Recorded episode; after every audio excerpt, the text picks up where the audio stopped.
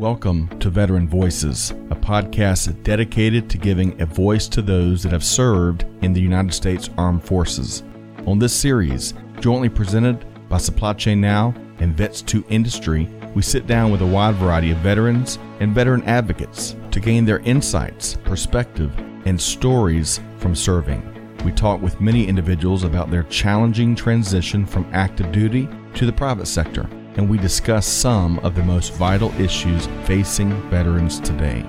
Join us for this episode of Veteran Voices.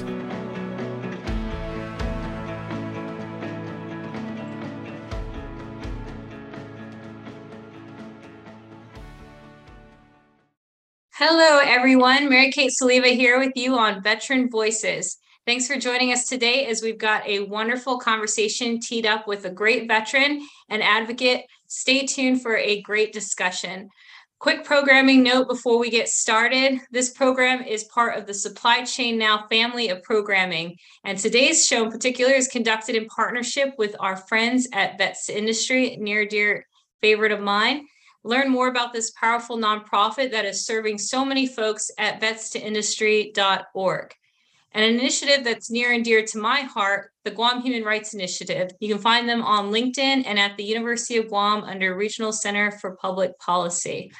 Okay, without further ado, waiting for several weeks to talk to this guy, but let's introduce our guest today. He is a veteran of the U.S. Marine Corps. He's also a huge advocate, probably a LinkedIn celebrity, as some might call him, project management expert, professional. But let's welcome in Josh Atkinson. So thank you for joining me today, Josh. Hey, Mary Kate, I'm so glad to be here. I'm not sure I'm a LinkedIn celebrity. I'm just a shameless networker, and therefore I think people know me, love me, or hate me. I'm not sure. Is it notorious or famous? I think, no, but really glad to be here and awesome to get to know you. You know, I've enjoyed the friendship that we've built last, couple of years.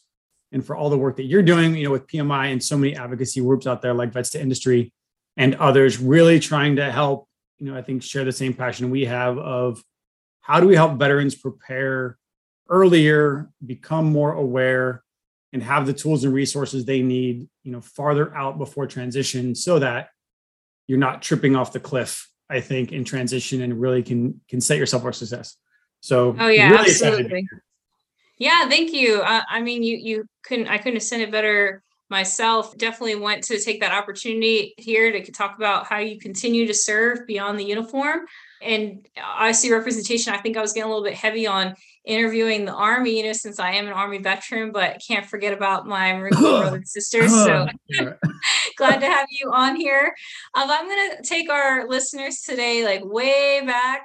I don't know how far back we're going to go, but we're going to go way back and get to know you a little bit better. But I'd like to start off by pumping us up with some motivation. Do you have a favorite motivational quote, song, lyric? You can sing if you want to.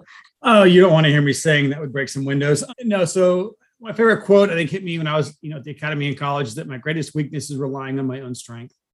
Right. And I think, I saw a lot of good leaders, a lot of good mentors that were out there saying you can't do it alone. And recently I hear people say, if you want to go fast, go alone. If you want to go far, go together, and just kind of going back to that, we need people in our life to help us get to where we really want to go.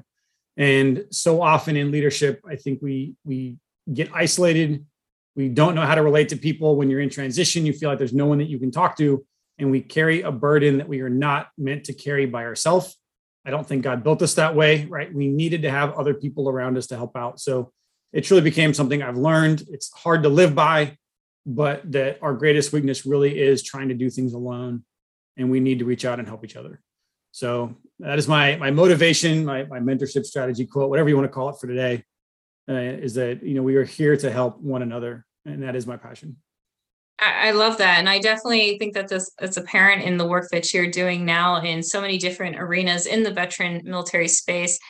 So I thank you for that. And that was definitely one to pump us up, because I think that that's what Veteran Voice is all about, is about giving back. So that's a fantastic quote, and the first time I've heard that one. So thank you. But I am going to take us back, as I said, can't let the listeners down. But let's talk about where you grew up. All right, I am a SoCal boy at heart. I grew up in Chino, really? California. Yep, about an hour east of LA. And when I was a kid, they were disconnected cities. And now it's become like all the megatropolis, the Los of San Diego, where it's just one massive entity of houses, you know, all over SoCal. So my life growing up in Southern California was very different, I think, than it is today. You know, spent time dirt bike riding in the high desert and shooting and blowing up stuff all over the flatlands out there in the training areas, you know, out near Yuma and Arizona. And I remember riding dirt bikes through, you know, the bombing ranges. And some of that stuff as a kid, long before I even knew really much about the military, and spent a lot of time out in the desert, but loved what I got to do growing up. Spent a lot of time, you know, outdoors, a lot of time in community, you know, volunteer work with church and missions, and really kind of set, I think, the framework and foundation of service that I think is carried with me, you know, long through my time in college and the military and now even beyond. And it's defined my why, which is really about leading and helping people. So, you know, I was blessed, had a great, you know, family life growing up, got to do a lot of good stuff, you know, SoCal, from beaches to mountains and deserts, and exploring a lot of different cultures too, that I think, you know, again, exposed me to the value of people and to never judge a book by its cover, but to try to get to know people, you know, allow people to be who they are, be free to be who they are, get to know them. And then once you've known them, then assess, but it takes time and it takes energy, but it's worth it. You talked about a lot about the desert and the sun and the heat. So no snow, I'm guessing. Limited snow. No, you know, four seasons did not exist in my childhood. I mean, we used to drive out to Big Bear and, you know, places in the mountain to go tubing or snow skiing, but snow is a very infrequent part of my childhood.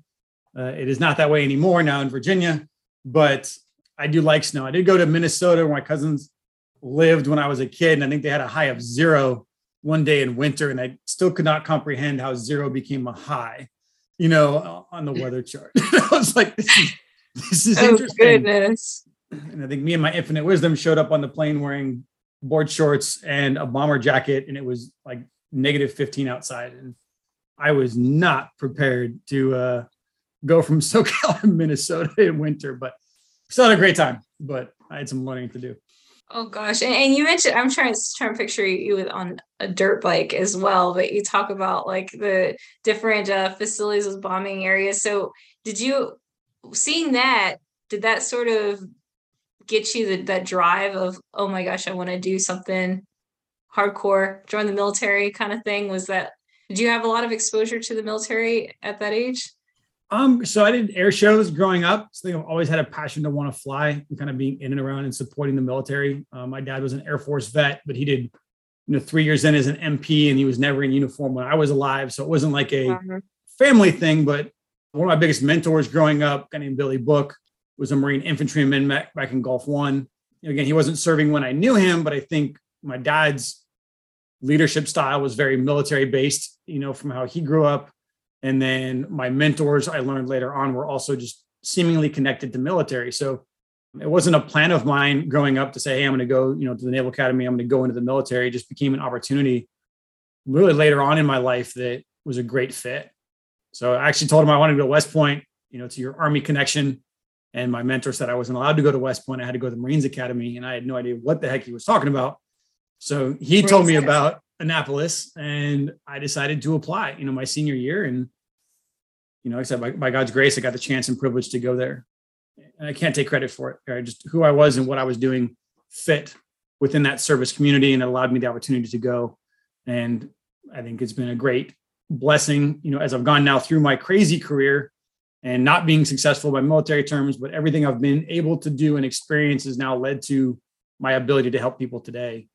You know, yeah, so it sounds like it started early age for you, you know, even coming from, you know, the fact that your dad was a veteran too, but having those different mentors along the way during that time in your life. Were there sort of any anecdotes or two from your upbringing that you clearly remember from that time? Any kind of lessons learned before you graduated high school?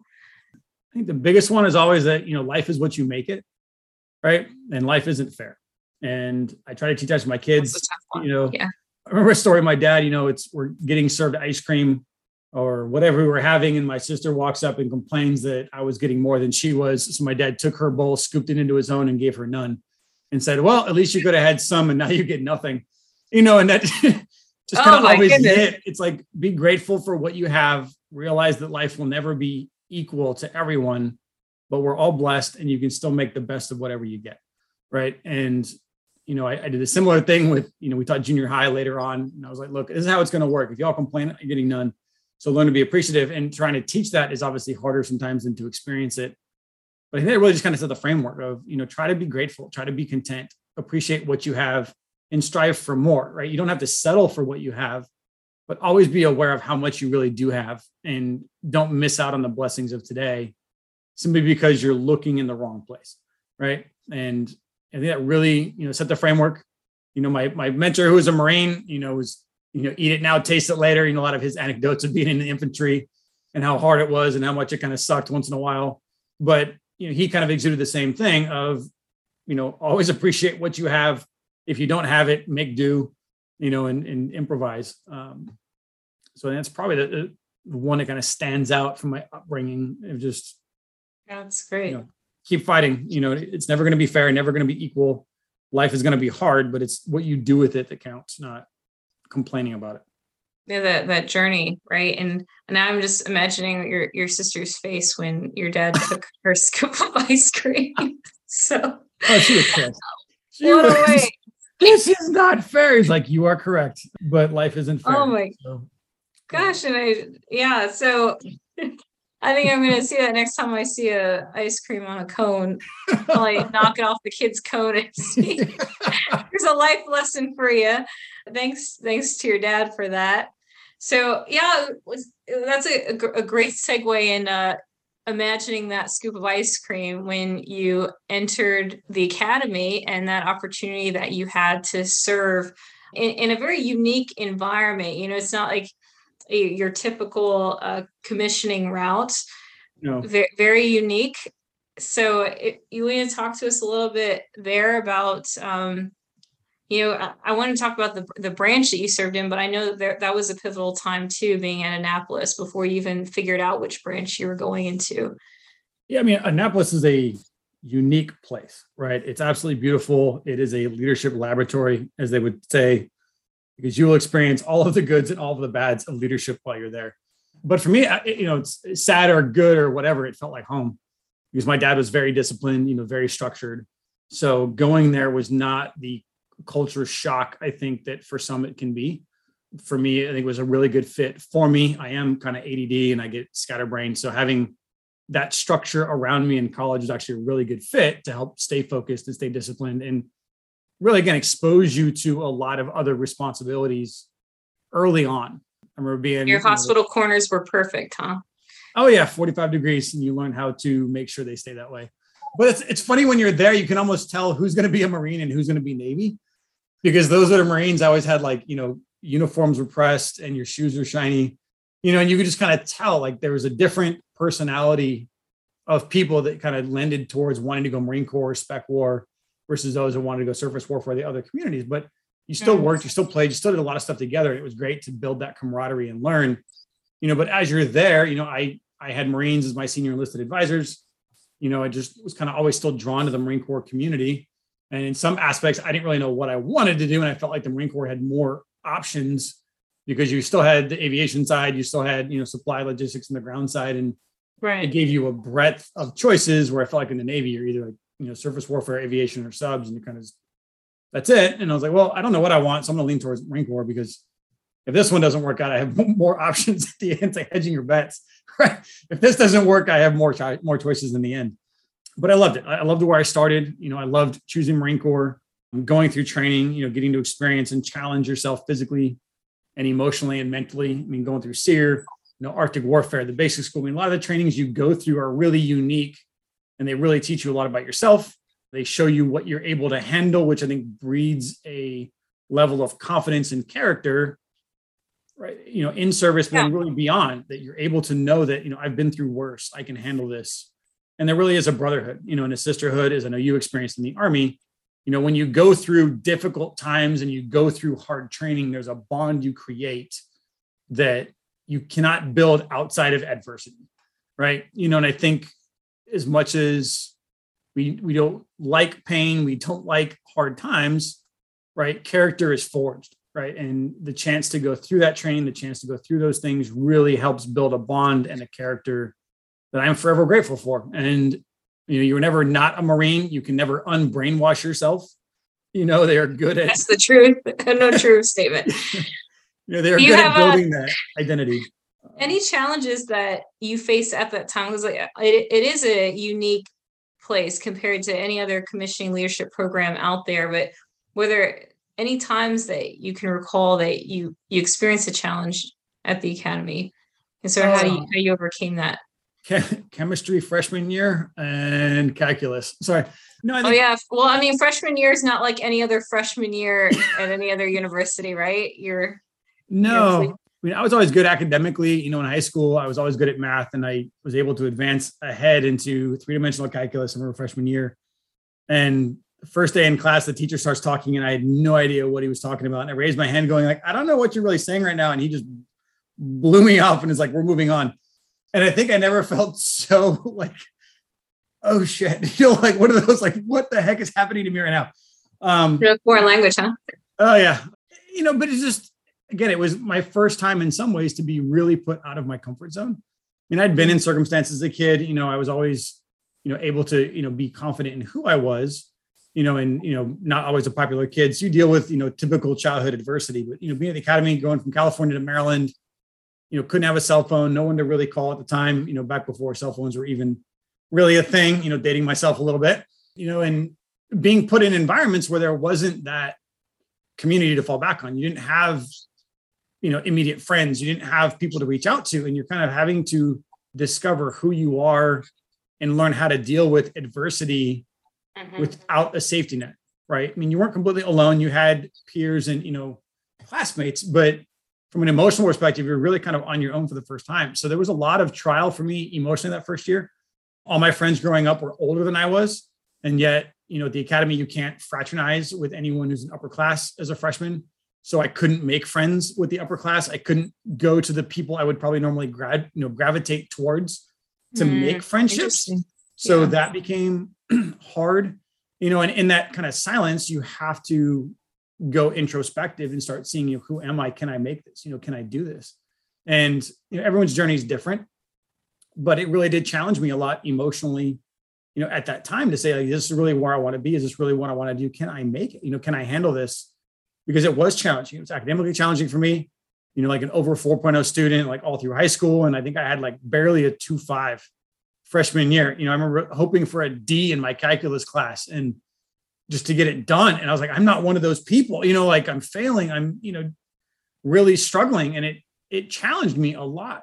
But again, it set a character foundation that says you can get through it, right? You know, when you go through the end and you persevere, you build confidence and you realize what you're made of and you start learning how to build a network around yourself. You start how to self-care in some ways. What is it that you need to take the breaks that you need to have? And, you know, how do you find the right friends and loyalties and things like that? So it let me learn things that I would never have been able to learn otherwise in any other environment. Right. And I think a normal college for me would not have been a good fit. What was your extracurricular, Josh? Extracurricular. I played racquetball and band, right? I am a band nerd through and through. I was it cymbals? Nope, drumline. I'm a drumline guy. Oh, drumline. Very cool. A drumline guy. And then I was a golfer in high school. Again, the nerd sports. But I got into racquetball. No fast running involved, huh? Oh, no. I hate running. I ran 3 miles a year. Yeah, you joined the Marine Corps. Oh, yeah. For those that don't know, that's the Marines do. They run and keep running. They run like, here's a 10-mile warm-up. Yep. Running, we did a lot in the Marine Corps, but no, I got into racquetball. Racquetball was extracurricular. You know, I lucked into some friends that worked at the academy that used to coach and teach racquetball. They were sponsored by various tenants companies, and I got exposed to that sport. And it was very similar to golf. It was, you know, we had 9 racquetball courts at the academy. It was right down below my dorm, so it was something I could go do to be physical and build a friendship. And we actually built a club team. I ended up getting sponsored by Ektelon Rackets. You know, so we actually built an entire team sport out of it. We used to travel all over the DC area, going to tournaments. And for me, that became a really big outlet for me, was getting into competitive sports in college. So I probably played, you know, 10 to 15 hours a week, you know, downstairs, but it gave me time again to coach and to teach and compete. There's something about getting trapped in a room with a ball flying around bound to get hit in the head or the face. You get hit. You're going to get hit. It hurts. Like the big goggles. That's why I keep thinking like the Minions, like the giant goggles, so you don't get smacked in the, take an eye out. Yeah, but there's a lot. I mean, again, it's knowing yourself, right? So part of the thing I loved about golf and racquetball as sports is that you have to know what you're capable of, because if you try to be somebody you're not or play the game in a way that isn't how you play it, you're going to lose, right? So we saw it all the time. You know, sometimes we're going up in golf that, you know, some other smaller player could hit a club and he could hit it farther than me, and your pride comes in and you're like, I can do that too. And then you try it and you screw it up and it hurts you and you're not non-competitive. And same thing in racquetball. Like you play against somebody who had a shot that was, you know, kicking your butt. You're like, I can do that too, but you haven't practiced it. You don't know it. That isn't who you are. And if you try to be somebody you're not in that sport, you will never win. You have to know you. You have to know your skills, your strengths, and your weaknesses, and play to those, right? And play with those. And if you don't, then you're going to lose. So I think it was just a really good, again, starting point on know yourself, know who you are, be comfortable with that, and stay in that realm, stay in that lane, right? Not that you can't learn and expand yourself, but you have to know yourself first and be comfortable with that, you know, first and foremost. That's good. You find a life lesson in racquetball too, because I mean, it's all these little life lessons and anecdotes along the way. But I do want to talk about your time when you did become a Marine Corps officer, when you graduate and commission. Where did you end up going? And tell us a little bit about your career from there. All right. Where did I end up going? A little bit everywhere. So started out in aviation. I was an aviation contract. I went all the way through flight school. So the basic schools where everybody starts in Quantico, Virginia, then down to Pensacola. We had a huge backlog in time. So it was 6 months wait before I even started flight school. So I volunteered and became an XO at a signal school across the way at Corey Station. You volunteered? Oh my goodness. What are you doing, Josh? I would go nuts if it was like, hey, just go to the beach and do nothing. I was like, I did not become an officer to do nothing. So I volunteered to go become the XO at Corey Station. Great, you know, first humbling experience when I walk in and the master guns had been in service longer than I've been alive, you know, and it was, you know, humbling to say, hey, you know, he's calling me sir. And it's like, you know, I don't deserve that, right? You know, I should be calling you sir. And learning the culture and respect that I saw from the senior enlisted to help build, you know, the identity of an officer in the Marine Corps, you know, to start there. And then, you know, 6 months later, started flight school, moved out to Corpus Christi, you know, out in Texas, which was great. And then due to weather, got delayed there. I mean, so my journey to flight school was really long. Eventually finished in Meridian, had a crazy mountain bike accident, separated my shoulder, added more months to my journey to becoming a pilot, which that part I think was hardest for me going through that, because when I, you know, got delayed, I lost my class, right? So normally you go through with a single class and you're always training together. You're kind of this team and camaraderie. And when I separated my shoulder, I got detached from that class. And when I finally got back into the cockpit, you're kind of just shotgunned all around, right? So I think that started a framework for me of just kind of get it done rather than do it right. I then went to the Harrier community.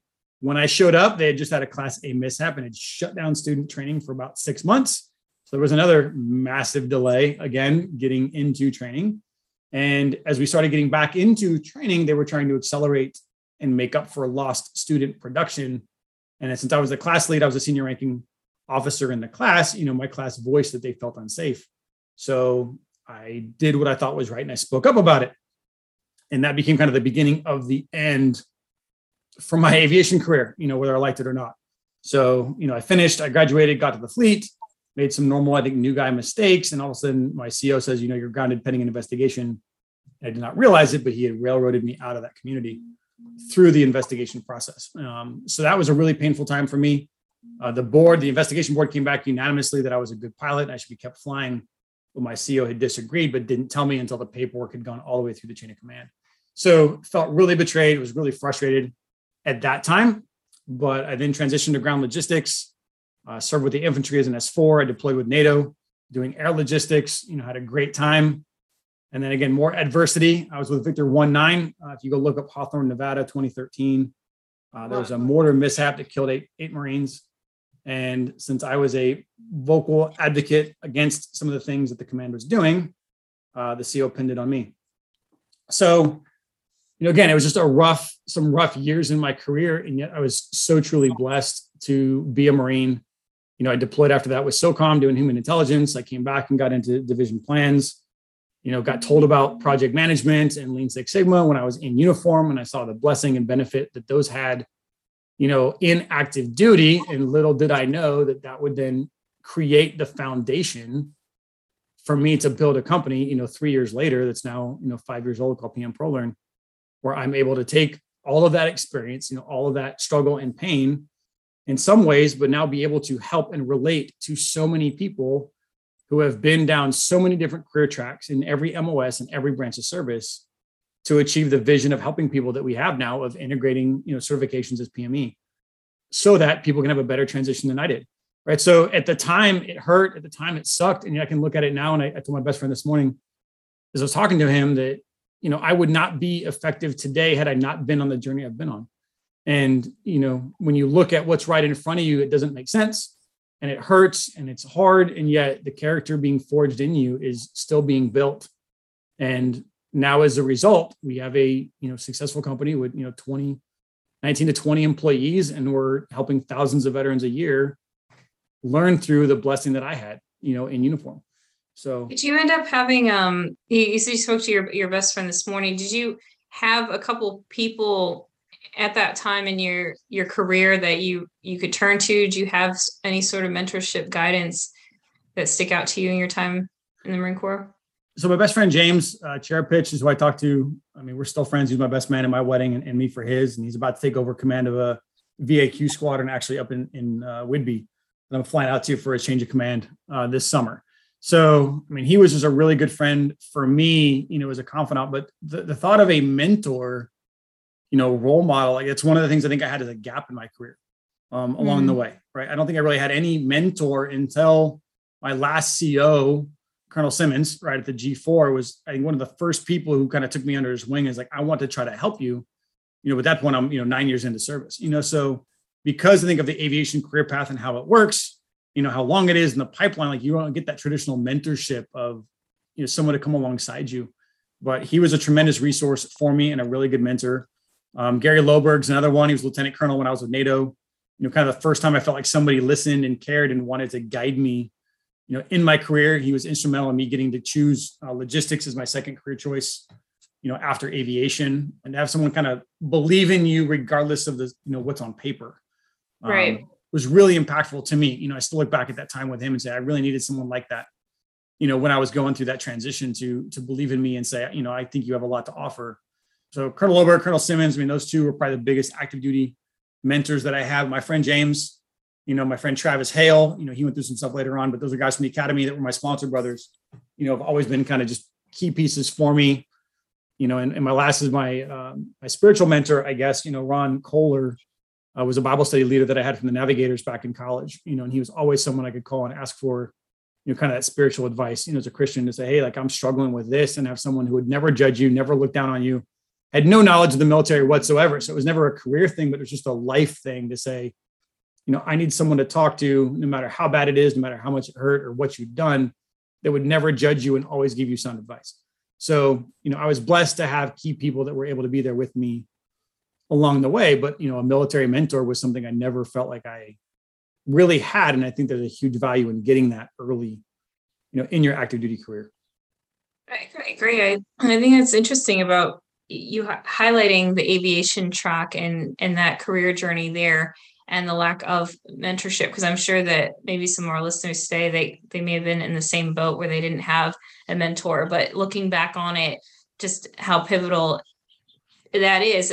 And even during that time where you made a decision to help out your buddies and to speak up and speak out, and that's not something that in this career field is something that's always looked as a positive. It can definitely be a career ender at the same time. So I think even just having mentors to bounce off sometimes when we have ideas like that, where we are looking over the cliff and we're like, we are going to be the hero. And in this story, the military, you know, doesn't always take that too well. So I think it is something that, you know, looking back, but as you said, you were forged from the experiences that you had, and it helped lead you to where you are today. And I think that's really powerful. And so with that, you know, I really wanted to talk about your transition, because you did have that time in it different. You didn't have like a direct career path with the Marine Corps. You sort of bounced in different areas and, yep. and had a long haul there. But especially because you said you didn't get a mentor really until you're almost at the halfway mark. So what did that look like for you deciding, making that choice to transition from active duty? I mean, it wasn't really a choice that I had, right? I mean, my choice for transition was made for me. I was a non-select major, right? Because of the crazy career path that I had, and the Marine Corps was looking to downsize from, you know, 202,000 down to 184,000 at the time. So it was kind of looking for anyone that didn't fit the mold, right? So I think I was an easy pickings when it came to who don't you pick for major. So my transition was not desired. I did not leave because I wanted to. I left because I was told you have to get out. You know, and that I didn't really have a transition mentor, which I think also driven my passion to help others, you know, mentor or navigate transition better. It was kind of, hey, go to a job fair, figure it out. And again, the one gap is most of the people you want to turn to are still on active duty and have never actually been down that road before.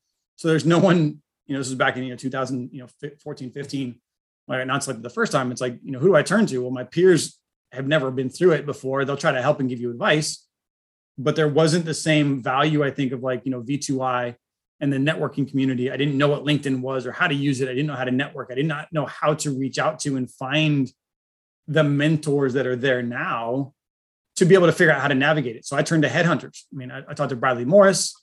Originally, they're the ones that told me about PMP.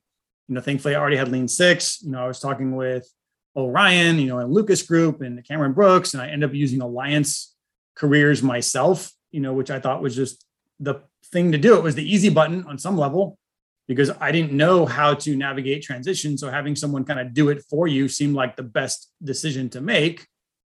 Hindsight being 2020, I learned a lot in that process, and the journey I've been down showed me a lot. Right. I think I could have possibly done better, but now that's framed my hunting versus fishing analogy where, you know, I just equated it to trout fishing. You know, throw your resume into the water, hope to catch a fish, and you want a guaranteed fish, go to a trout farm. And that's a headhunter that just throws your resume in front of starving fish, you know, and you're guaranteed to get one, you know. So the music stopped and I got to take a job home, and I was grateful to have the job, you know, and I love the field of project management, but I quickly learned I could have been probably more, you know, happier and better suited in a different company, or earned a lot more as well, right? If I would have known how to network, what I was really worth, and how to talk to people, which I try to teach those now, right? How to hunt, right? How to use right. LinkedIn, how to find veterans inside of companies. But first and foremost, and I just talked to the USO earlier today to do some classes with them on how do you identify who you are and build a foundation of your identity, your passions, your skills, and your strengths when the uniform comes off. Right. And I think that's so hard for us to do as vets because we are given a new identity, you know, in uniform that we don't know how to shed, and we don't really want to shed. But then you leave the family and you kind of get in this like floundering, you know, foreign orphan space of wanting to be adopted and yet not really knowing how to go about that. Yeah, I really appreciate what you were saying about the transition and the importance of networking, because that's something that I don't think that, at least I know for my transition off active duty, I didn't really know about networking until I started putting myself out there, reaching out to the different platforms like Vets2 Industry and Veterati and LinkedIn. And that's where I really learned about networking. But did they even have SFL TAP during your time? Did you have a transitioning class you had to go through? Yeah, and I think it was only slightly worse than it probably is today. I mean, it was a 5-day mandatory class to tell you about, you know, writing a resume and how to do an interview. And they kind of had bring a suit and wear it in and see if it fits right or something for the little bit. And most of it was about how to get enrolled in the, you know, VA and teaching you about, you know, disability claims and other stuff. But it was not enough at all, right? And again, my passion is that you spend years building a new identity and give you 5 days and, you know, and a, you know, slap on the back saying, thanks for your service, go figure it out. And it really takes a lot more than that. And it takes time, you know, and my passion is trying to help build a transition educational continuum that starts 3 to 5 years out, right? Give, you know, our vets time to explore and deconstruct the identity they've been given, identify their own passions and requirements, explore a little bit through, you know, training in things like certifications to touch industries and network with, you know, mentors in various industries to find out where do you really want to go what do you really want to be doing, and to, you know, in some ways take the mask of pretend off, because you don't just have to suck it up anymore. You don't have to tolerate, you know, hey, I don't want to work out in the mornings. Well, you're going to work out anyway. So, no, I don't have to have that part of my life anymore. So when you stop pretending like everything's great and start evaluating what you really want, it's going to take some time to try a little bit, taste it, touch it, see it, explore it, so that when transition finally comes, it's just a step, right? It's not a cliff that you trip off of. You know, it's what I felt like. You're kind of just, you come to the end and you trip and you're falling, and, you know, hopefully something catches you. You know, your time at the academy, when you mentioned about your figuring out, you almost alluded to it, of finding your why, even while you're in Annapolis, like knowing that you wanted to be a Marine, and just feeling that, seeing that, knowing that you wanted to be a Marine. And so that helped drive you throughout that time of the academy. And then this is a little bit, you're going through another, so you did that transition, that first part, figuring out, getting into your plebe year, first year academy, and then you transition again, because now you're learning this whole new thing about being a Marine Corps officer. Now you're going through another transition. And that's what I think I learned too, is like the multiple transitions that we go through throughout just our life in general.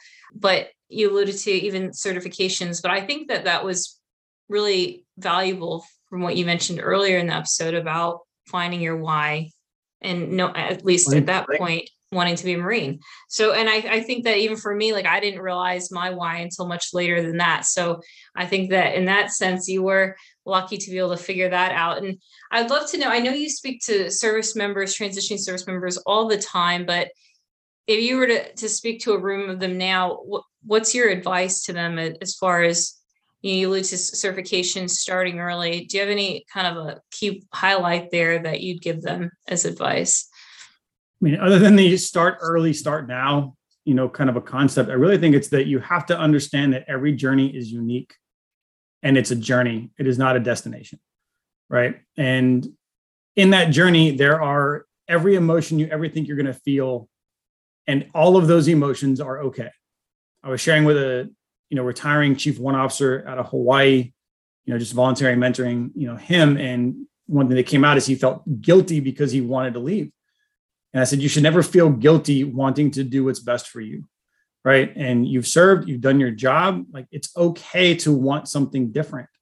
And I could see the weight of emotion, like, fall off of him, you know, almost come to tears, you know, like, wow, like you're the first person that told me it's okay to have feelings, you know. And there's kind of a, you know, some joke you watch like Major Payne, you know, and other movies out there in Hollywood about, you know, just suck it up and tolerate it. But emotion, you know, emotion is going to happen, especially during transition, and it's going to flood you and in some ways overwhelm you. So allow yourself to feel, allow yourself to have passions, allow yourself to have your own desires, and explore those, listen to those, talk to people, right? Don't just do what you think you're supposed to do. You know, and I think it's so hard for us in uniform, because all we've been taught is to do what you're told, right? This is going to be your MOS, and it's given to you, and you're going to go to this school. And when you get to your unit, this is how you're supposed to behave, and this is how you do the job, and this is the SOP. This is the training. This is the lockstep track you're supposed to go down. And then in transition, it's, you're kind of waiting for someone to say, go do it like this. And yet that can't happen, because everyone's journey is their own. And we start grasping onto things that we want to make it feel like it used to be. You know, the family's supposed to guide you and direct you. And yet it's kind of the first time where, look, you need to start exploring and allow yourself to run through who you are, right? What is your why? What are your strengths? What do you really want to be doing? And then how do you build up the capability in yourself to let you go do the job you really want to have? And, you know, so my thing is, you know, start early, but allow yourself the freedom to explore beyond what you are told to do, or you think you are supposed to do, and start exploring what you want to do, and map that out first. And then, you know, choose the path that lets you get there. So I use the analogy, I said fishing earlier, hunting is the counter to that. And the first step in hunting is, what and why are you hunting? And to do that, you know, Sun Tzu, know your enemy, know yourself. You have to know who you are. You have to know what you want in life, from, you know, pay, salary, location, expectation, responsibility. There's so many things you have to start exploring. But that frames then, what are you hunting after? What kind of a job do you need to have that's going to satisfy who you are and your life requirements? And it starts with knowing your requirements and knowing yourself, right? So explore that, right? Simon Sinek has a great veteran discount. It's a $250 program. called Find Your Why that's $25 for vets. It's tremendous. StrengthsFinder 2.0, the Gallup-Clifton StrengthsFinder assessment. Did that one too. Another tremendous way to know your strengths. And again, neither one of those tell you a job title, but they let you know what you bring to the table, and you can assess, if I take this job in this industry, am I going to be able to use the gifts that I have? Am I going to be able to do a job that fits my why? And if it's not going to be that way, don't go after it. I'll tell you, you're not going to be satisfied. You're going to be miserable quickly. But if you know your why, if you know your strengths, if you know your requirements, you may have so many more opportunities or job titles that you never even considered before. Like right now, I'm the chief strategy officer, director of business development, whatever, doing sales. And when I first transitioned, I said, I never, ever want to do sales because my perception was wrong of what that looked like. But I'll tell you, for PM ProLearn, helping veterans upskill and transition better, I love my job and I love what I get to do every single day to help people. And I get to leverage my strengths and strategy and thoughts to build and grow a company. So with this company and this purpose and this mission, this job title works for me. But for another company, it might not. So the job title is not the foundation. Who you are and knowing yourself and your requirements is the foundation. And I think that one thing that really sticks out to me, Josh, with your journey especially, is I have come across veterans who don't want to identify as veteran when they get out. Like when they make that transition, they don't identify as veteran. It's like, yes, I served, I did my time, but that's it. I'm wiping my hands clean of it. And I would almost think that with the experience that you had, that things weren't always sunshine and rainbows during your time in service. And that you could have easily, just walked away and been done with that, just done with the veteran community. But the fact that you continue to just show up every day and continue to reach back, especially directly, you have companies that they may touch the military once in a while, but you literally do it every day that you're meeting with different military installations, different veteran groups, even some of the veteran service organizations that you volunteer with. I think that's really commendable that you continue to do that and share, that things weren't always great in your military career. You did serve and you do love the Marine Corps and you love giving back to veterans so that they can learn from your story, your experience.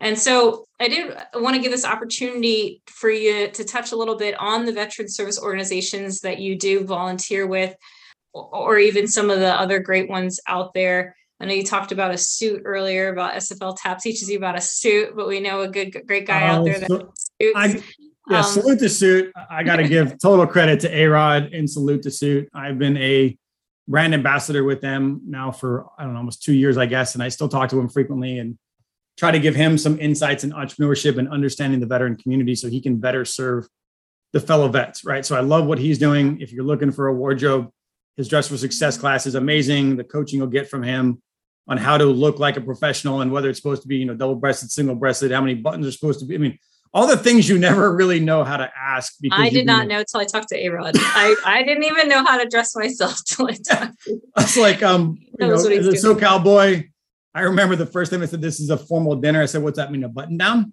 And it was like, oh, it's semi-formal. I was like, so jeans and a t-shirt, not polo, I had no idea how to dress whatsoever. So I love what A-Rod's doing. I volunteer a lot with him. I do a lot of volunteer with O2Opportunity. Some people are like, why do you volunteer with a competitor since they take students away from you? And it's like, why? Because I think I can still help them improve their product and help their veterans that they're touching and do it in a better way. So I volunteer my time with O2O. I teach an empowered transition class with them. I just talked to USO today. I think I'm going to be invited out to Fort Hood after one of their mega career fairs that they're doing to teach that class about identity with the USO. And again, I volunteer with anyone and everyone I possibly can. I'm an ACP mentor. I've done free webinars with ACP. I volunteer with MOA to do classes on translating military to project management, why veterans make it project managers, that is my passion, is helping to educate and empower vets so that they are aware of and can make the right decision for themselves, right? And again, I love A-Rod. Love what he's doing. Love the team I get to work with. Tim Dahlhouse, the CEO, who I went to church with on active duty. We sang in the praise team together. We were both in uniform. He became my PMP trainer, and now he's a business partner. I should have had Tim on here just so you guys could sing and do a demo for us.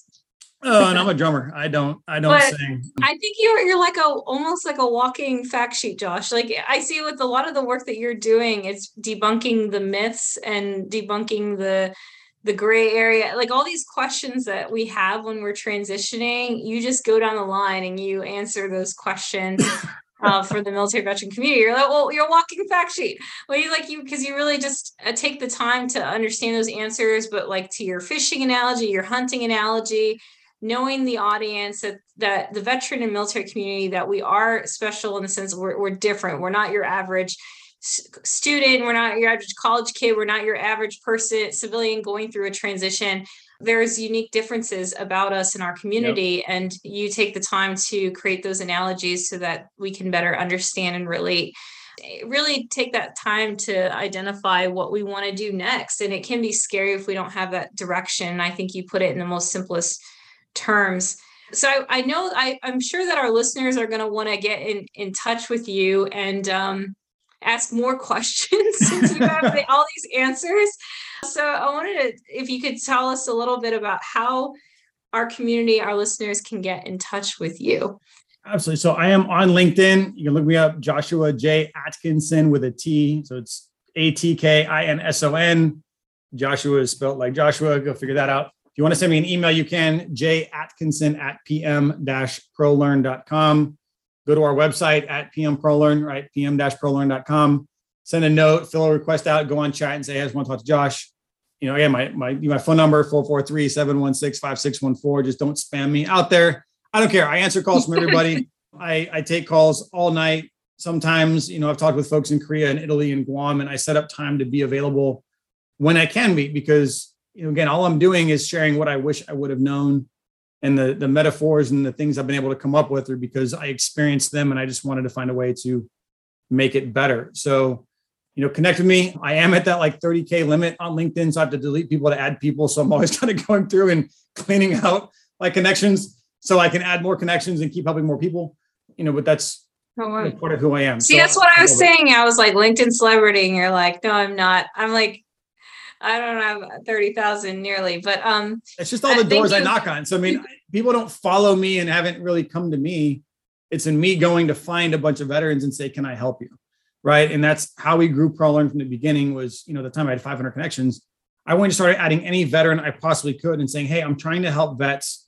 Here's what I want to do to help them. Do you know anybody I can help? And if it's you, great. If it's somebody else, can you please connect me with that person?" Because that's what I want to do. I think that's great. Because we're not, sometimes we're not in the position, you know, especially with many of us having type A personalities in the military, we don't want to ask for help, and we think that we can figure it out on our own. And so I think even just having someone reach out, and I had folks reach out to me on LinkedIn that they asked me a question, and it's a question that I didn't stop to think about, and they get me thinking, and I'm like, you know what, I actually don't know the answer, but, you know, I could use your help, or I'd like to schedule a virtual cup of coffee with you and talk more about it. So I really appreciate you throwing out every way that they can contact you, even smoke signals. So connect with Josh to learn more, you know, whether that's just the veteran organizations that he mentioned today and volunteers with. And I think you know, Josh brought up a great point. Volunteering is so great. It's so great to give back. You receive so many blessings tenfold on the return end, but even just growing out your network, growing out those opportunities and opening doors through volunteering. But I want to thank you today on behalf of Veteran Voices for joining us. And we invite you to find us and subscribe wherever you get your podcasts from. A big thanks to our partners at Vets2 Industry. This is Mary Kate Saliva wishing all of our listeners nothing but the best. Stay motivated. As Josh says, do good and give forward to be the change that's needed. And on that note, we'll see you next time. Thank you, everybody.